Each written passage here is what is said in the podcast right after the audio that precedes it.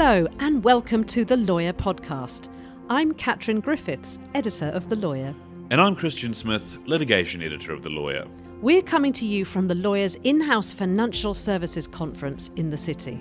It has been a crisis packed few years for financial service firms, and in house lawyers have borne the brunt of managing these. So, in this episode of the podcast, we are joined by two attendees to discuss what's keeping them up at night. Laura Farnworth, General Counsel and Company Secretary at Atom Bank, will be with us, and she'll also be arguing why every GC should also become Company Secretary. And Mark Anderson from Simply Business joins us to talk about the main question on everyone's lips at the conference. You guessed it, AI. Also, this episode treasure chests, twins switched at birth, Robert the Bruce, and Adam Smith. No, we're not doing a crossover with Kat's favourite podcast, The Rest is History, or that, that would be pretty cool. Rather, it's the story behind what may be Scotland's oldest law firm, Anderson Strathern. So stick around to find out more. But first, trophy offices have long been a passion of managing partners across the country. But with changing working habits, and client demands for greener buildings, the concept of the law firm office has changed dramatically in recent years.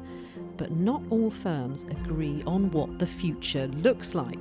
Earlier, our Horizon editor, Katy Dowell, joined the podcast to explain the latest trends in office refurbs.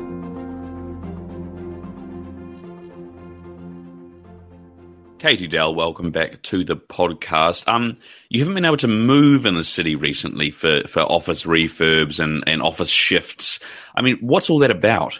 Yeah, demand is uh, going through the roof, I think. And um, if you want to re- sort of understanding what that looks like, Knight Frank put out some data earlier this year to say that um, London law firms took more than one and a half million square foot of space in the city last year. And uh, there's no end to demand with a further 1 million square foot of space wanted from firms this year. So everywhere you look, law firms are either moving or they're refurbing or they're looking to, at adding some green street to their buildings everything is changing. That's the point, isn't it, Katy? It's all about, you know, who's the greenest of green? You know, have you got a green wall? Have you got, you know, sort of bricks for your swifts? Have you got, you know, bees? Have you got, you know, all, well, actually, and to be fair, all the certification, you know, to be serious about certification about um, green buildings as well. That's where the kind of office race is, isn't it? Yes, it's all about being able to source everything locally, working in a local community, having the shrubbery, having clean air. Light is something that all firms are talking about. Clients are, are really pushing this. They want to know their firms have green credentials, but, but partners think it's something that they can get involved with too. I mean, it's a tricky business if you're in management. There are many factions here that you've got to keep happy, aren't there? And so, what do you think are the sort of the tricky bits of it um, when it comes to the partnership? And I suppose if you've got an if you've got a firm that has I don't know five or six offices across the UK, and you're seen to be investing heavily in one of those offices and not into another, it risks upset. Mm. And um, this is what we're sort of hearing at the moment about Osborne Clarke, in that they've just moved into a fancy new digs down in in Bristol, and um, be hearing that uh, those in London are, aren't feeling the love so much at the moment. And, uh, and that's something, that's a challenge for, for the managing partner there to keep those people in London on side mm. while they're investing elsewhere. I think it's really, I think I, you cannot move for managing partners and sort of uh, sort of senior partners who are excited about their new move. I mean, I honestly, I was talking to two Magic Circle uh, management partners at two different firms, and they were rhapsodizing about their upcoming new buildings. You can probably guess who they are. Um, but but what was really interesting about this was that they they the pure enthusiasm and the joy about what was coming and what what that would mean for the firm, and they really believed it. I mean, I'm slightly cynical. It's sort of you know for those of us who are old enough to remember the the Mitterrand um, sort of grand projet in the in the in the eighties. I mean, that was all about stamping a great big legacy and soft power, and you know how the landscape can reflect particular values and particular ideological values. It sort of feels a bit like that all over again. You know, the city used to be full of trophy buildings, you know, kind of called ridiculous names. And now it's a bit of a softer thing, you know, who can be the greenest and all the rest of stuff. And I think there is also, and Katy, you and I talked about this, but you know, about that legacy. What have you got as a law firm partner? You've done loads of contracts, mm. you've you kept your clients happy. What what can you point to in, in real terms? And sometimes a trophy building, certainly at the end of your career, you can go, actually, I, I was kind of on the team that really brought this about. I decided what shrubbery we were going to have on the wall, that, that kind of thing. Yeah. rather than the artwork. Yeah. Yes, absolutely. Yeah, yeah, yeah. And, and it's, it's not even so much shrubbery. It's actually saying, look at this big, big trophy building that everyone will want to, to come and work for us because actually it's a manifestation of a bunch of values about how much we care for our staff. And, and it's just such a set of psychological kind of maneuvers, it seems to me. But at the same time, I suppose it's all up in the air at the moment. So much is happening at so many different firms, and they all they all want to achieve a similar thing, but they're doing it in a different way, mm-hmm. and and nobody really knows who's right or wrong. And I, I wonder whether in a few years' time we'll be looking back and not not rowing back on the green credentials, but rowing back on the amount of space that they're taking, or the hubs that they're putting in, or you know, put it just changing things again. The world is changing around us faster than firms can change their change their office yeah. outlays, isn't it's, it? it? It is really interesting. I mean, because it is such a time of change and with the change in working habits and working patterns and that sort of thing. I mean, you look at Clifford Chance, for example, which are, you know, now famously moving out of Canary Wharf, but they're designing their office for 2028 now they don't know what, what people are going to want mm. in five years' time. Things have changed so much in the last 12, 24 months. You mm. look at Addleshaw Goddard, who is, who is also moving offices next year, but they're increasing their space, not decreasing like lots of firms are doing it. So there's, there's really different ways that people are going about things. And I but think it's. You, but do you really think, Christian, that the, the, the, you know sort of the function of the office has changed that much in thirty years? I mean, obviously the the, the surroundings are nicer, you know, nice coffee, lovely ergonomic chairs, lots of lights, bits green, all that kind of stuff. That's all nice now, but fundamentally, offices aren't that different functionally than they were before the pandemic. I think the big difference is number of desks and whether or not you're going to set yourself up with a situation where you're going, well, we're going to be working from home three days a week. Yeah. We don't need a desk for everyone. And yeah. that, you know, creates problems. I think the other side of it is how you do your meeting rooms and that sort of thing, because the, the, the stuff that's happening at the moment is that people are getting sick of having to sit in on other people's meetings that they're having in their mm-hmm. open plan office, which I think is not just law that that's a thing for, but, but it's, it's yeah. a thing that's, ha- that's happening everywhere. I predict, I, I absolutely predict we're going to get a huge a, a huge backlash against the open plan um, office because in many ways it's so it's so easy and you know ideally you can do teamwork but fundamentally you know I've, I've, lost count again of the number of lawyers who've said this. Actually, it's really nice to work very closely with one or two individuals, and that sort of that whole osmosis that everyone talks about. So, you know, I think I bet you anything we could be going back to cellular, but in a really beautiful green way. But I, but, but, I think I think also I mean so much of this can be overstated with how important it is. I mean, in, in the same way as you were talking about Kat about how offices are kind of projects that managing partners latch onto as a sort of legacy or a way of mm-hmm. Of of making a clear big difference.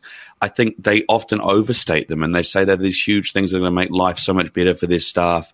But but you know, if you don't have a good culture, if the work that you're giving your staff is terrible, or your staff don't like working at the firm, putting some more pot plants on the wall or giving them some slightly nicer coffee. I mean, for some people that is a big deal, but I think for most people it's a distraction and it's a way of of partners going, look at what we're doing, aren't we amazing? But actually, yeah. at the end of the day, everyone's sitting there going, no, you're not. Mind you, having said that, I remember we did we surveyed uh, our readers sort of about five, six, seven years ago. Can't remember; it was pre-pandemic. Time has no meaning. Um, but but I remember the the DACB people literally described their office as a dungeon, and that was and that was actually it was awful, and it was famously terrible. Uh, and obviously they've moved, and it's all you know yeah, sort of hunky dory now. But but actually, when it gets to some, I mean, no amount of good work can actually get over. I mean, Katy, you remember our old offices with the mice mm. and the, and the terrible loos. Oh my god! But you know, you kind of remember that. But equally, that sort of creates an esprit de corps. People remember. Do you remember how terrible the lifts were? They broke down. Yeah, you know, it sort of becomes a kind of communal thing. Yeah, a lot of this is being driven by the UK firms at the moment, but um, demand, but demand from US firms or international firms is actually on the rise and rising quite quickly. So what you could see is a situation where all these firms are refurbing at the moment will only have to do it again in two years' time if they're going to keep up with the, the US Joneses. So, Katy, thanks very much. Now, as we said at the top of the show, we are at the Lawyers In House Financial Services Conference. And earlier today, Kat spoke to Mark Anderson, GC of Simply Business.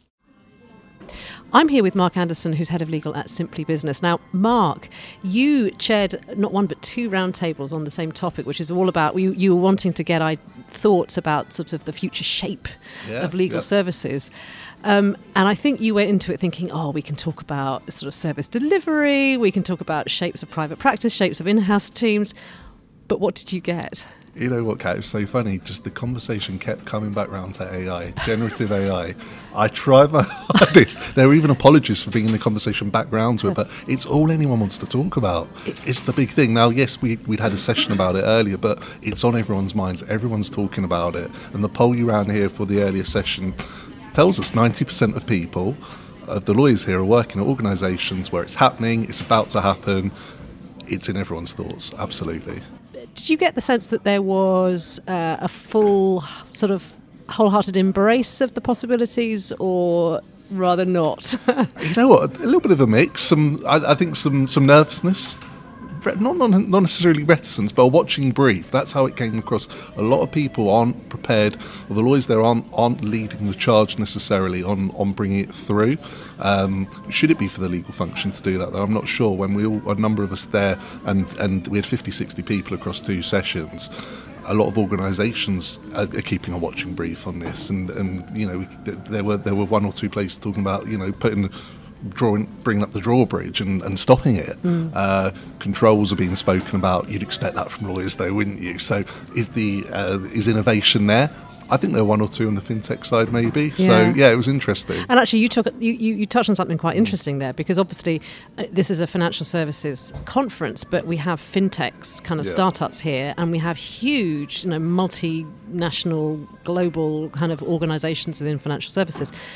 Do you think there's a bit of a difference of approach towards the whole topic of generative AI between the fintechs and the and the sort of the big incumbents? You know what? I, I, think you can already get a sense about that. I think those those larger institutions that are driven more by concerns around governance and, and, and regulation because they're they're under the scope, if you like. Yes, there are those controls do come into place. They, they're also keen to develop their own tools and they want to control and keep away mm. or, or, keep out that, that kind of ad hoc use and, and bring it up through to, the, through to the surface. Whereas the fintechs, the, the, the innovative spirit, if you like, that direct link through to the CTO, I think it gives those um, those lawyers and those functions a little bit more scope to experiment and to perhaps lead the you know lead the innovation, yeah. be part of of the narrative around it. Definitely, yeah. That line into the chief technology officer is a very mm. interesting one, isn't it? Yeah. And and actually how and, and where that that sort of line of communication is. I mean, talking about the sort of the in, in terms of the larger organisations, you and I were talking to one person from a large financial services organisation afterwards who said that their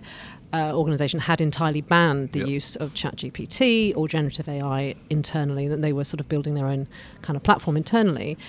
But then we were talking about, well, what happens if you're external counsel? are using it's, this. It's a, and yeah, they said, ah, that's something that we need to start factoring in because, yep. uh, you know, there's like a kind of bit of a worry. What's your take on that? I mean, is this, this is a, this, this is a difficult. Yeah. What, what are you paying? What service are you paying for? And I think a lot of people walk away today thinking, gosh, I should have that chat with my external advisors. Mm. To what extent is the advice coming through and the service they're delivering being generated through an, a, a, generative AI tool? Um, it's it's out there. We know it is. There's articles that I'm reading the FT about it at, at established law firms, and, and, they're experimenting. So I think it is.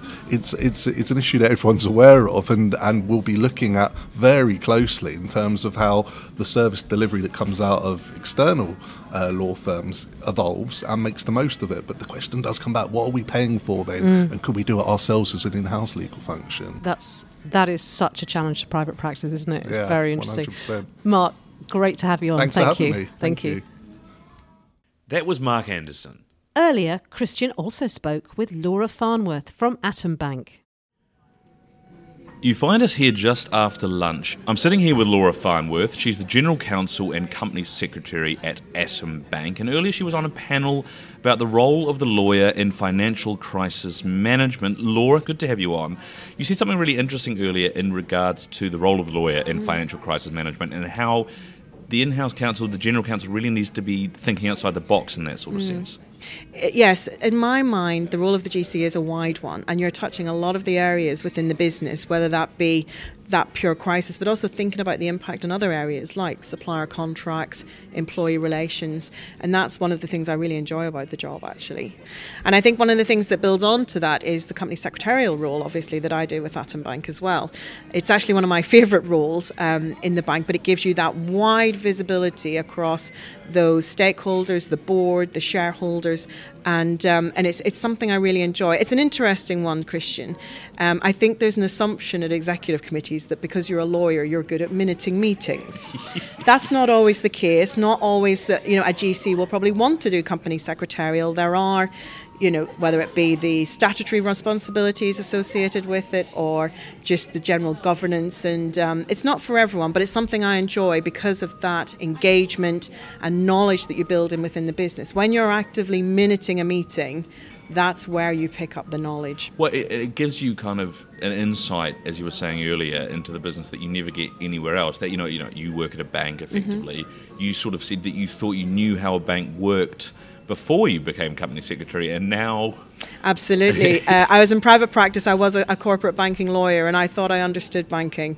And when I then started minuting these meetings and listening to liquidity, funding, ICAAPs, ILAAPs, you know, risk management, and product lines and you know customer centricity that's when you really get into the detail of a bank and that's when you see the full workings and a very privileged position actually that not many get of seeing it across the full spectrum of the business. Mm-hmm. i mean is it exactly what you thought you would be doing as an in-house lawyer or has it changed quite a lot? My role even itself in the nine years i've been at atom has changed hugely. You know when you're in a startup it's it's firefighting. You're, you're almost doing as many jobs and wearing as many hats as you can.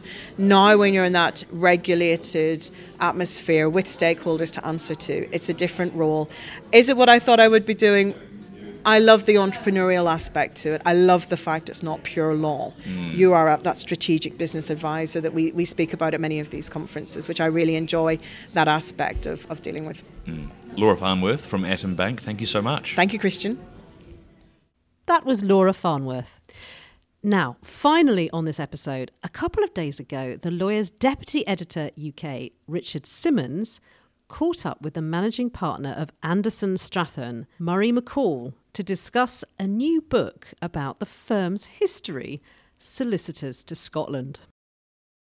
Three huge iron chests lay locked in the office of a law firm, their ancient mechanisms jealously guarding secrets of Scotland's past.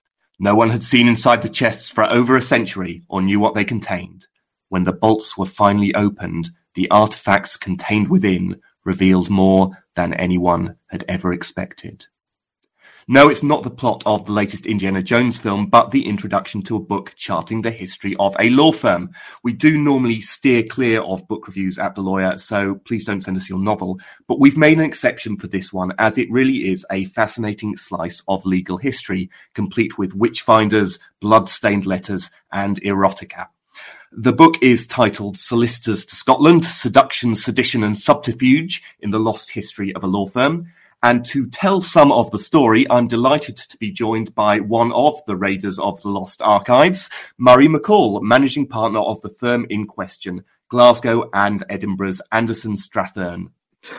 Uh, hello, Richard. Uh, delighted to be with you.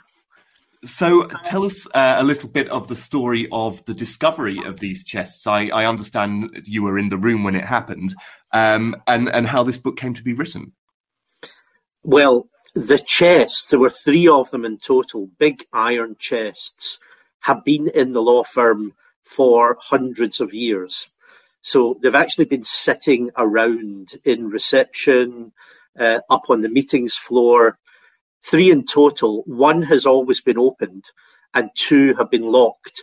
And frankly, every day people would pass by and, you know, possibly have a look at them, but not think too much about them until one day my my son uh, Ewan McCall, who's the author of the book, was in the in the law firm with me, and he, he basically casually asked, "Why has no one ever tried to open them and find out what's inside?" And I sort of scratched my head and thought, "Well, that's a good point," but you know, moved on to something else. What Ewan then did um, was he went and secured a locksmith in Edinburgh and also secured a number of leading professors from various universities and uh, arranged for the, the chest to be open.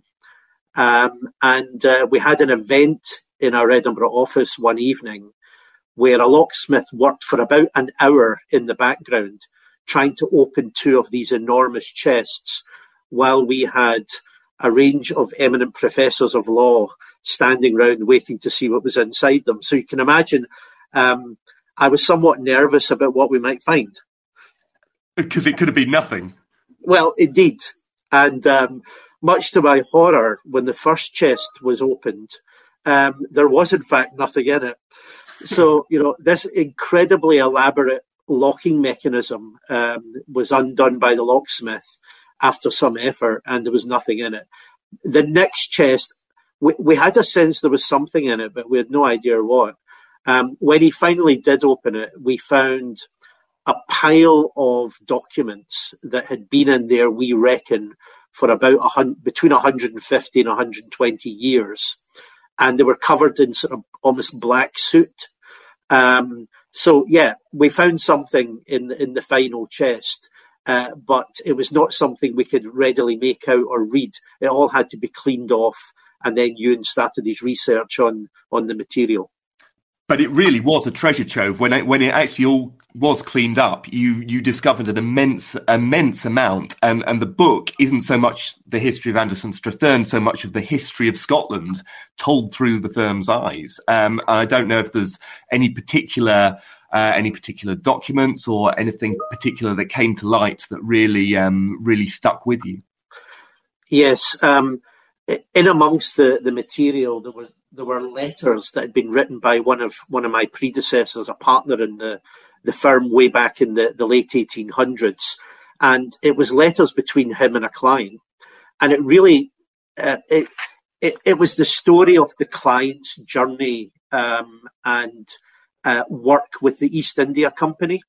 So there were a lot of Scots back uh, in Victorian times who were, were involved in the East India Company, and they would travel between Scotland and England, often base themselves there. And many of the letters related to the adventures of, of uh, particular clients over in India. Uh, some of those adventures related to um, people dying at sea. There was a situation as well where um, one of the, the colleagues of, uh, of the client uh, was fed to a tiger uh, by, uh, by a, a, gentleman in India. Uh, there were other situations where there was a lot of, um, I would say, uh, challenges in that you would have you would have young men going to India to find their fortune, but getting mixed up in incredibly difficult situations where they would perhaps father a number of children by a number of women. And all of this, uh, all of these stories were told in these letters passing between the, the clients and uh, one of my predecessors. Um, other things we found um, connected to the chess or through the National Archives once we started digging a bit deeper included uh, a disposition of, of land uh, by the leading economist uh, Adam Smith um, to to an individual that we uh, brokered. Uh, we also discovered documents going all the way back to the time of Robert the Bruce. Okay, so I mean, let's let's look from from past then to future. Uh, the the Scottish market, it feels like it's changed quite a lot over the last decade or two. A lot of English firms coming north. Um, how do you see the landscape um, as it lies, and and what are the prospects and opportunities for Scotland as a legal market? I expect the consolidation uh, will slow down a bit. Um, I think there's only so much you can do at any given time. And um, I think also you've got to be aware of the fact that some of these um, mergers and takeovers that are taking place, um, they don't always work out perhaps the way that, that people hope. So you can see some uh, firms coming into Scotland now, or who've maybe come in in the last five to six years, where um, you know it looks as if it will be good, but you know it's not necessarily worked out that way for um, for the partners, for the staff, and for the clients. And uh, you know, you always take a bit of a risk, and I think some of the firms uh, coming into Scotland are, will be well well aware of that. Always a danger with any merger, isn't it? Murray, thank you so much for joining us. That's all we have time for on this episode of the Lawyer Podcast. Thank you for listening. As always, you can contact us at podcast at thelawyer.com. And of course, you can find out more about anything we've been discussing at thelawyer.com. Now, this is the last episode of the Lawyer Podcast before we take our summer break over July and August. We will be back again in September with lots of new and exciting content for you. But for now, have a wonderful summer and see you in the autumn. Goodbye. Goodbye.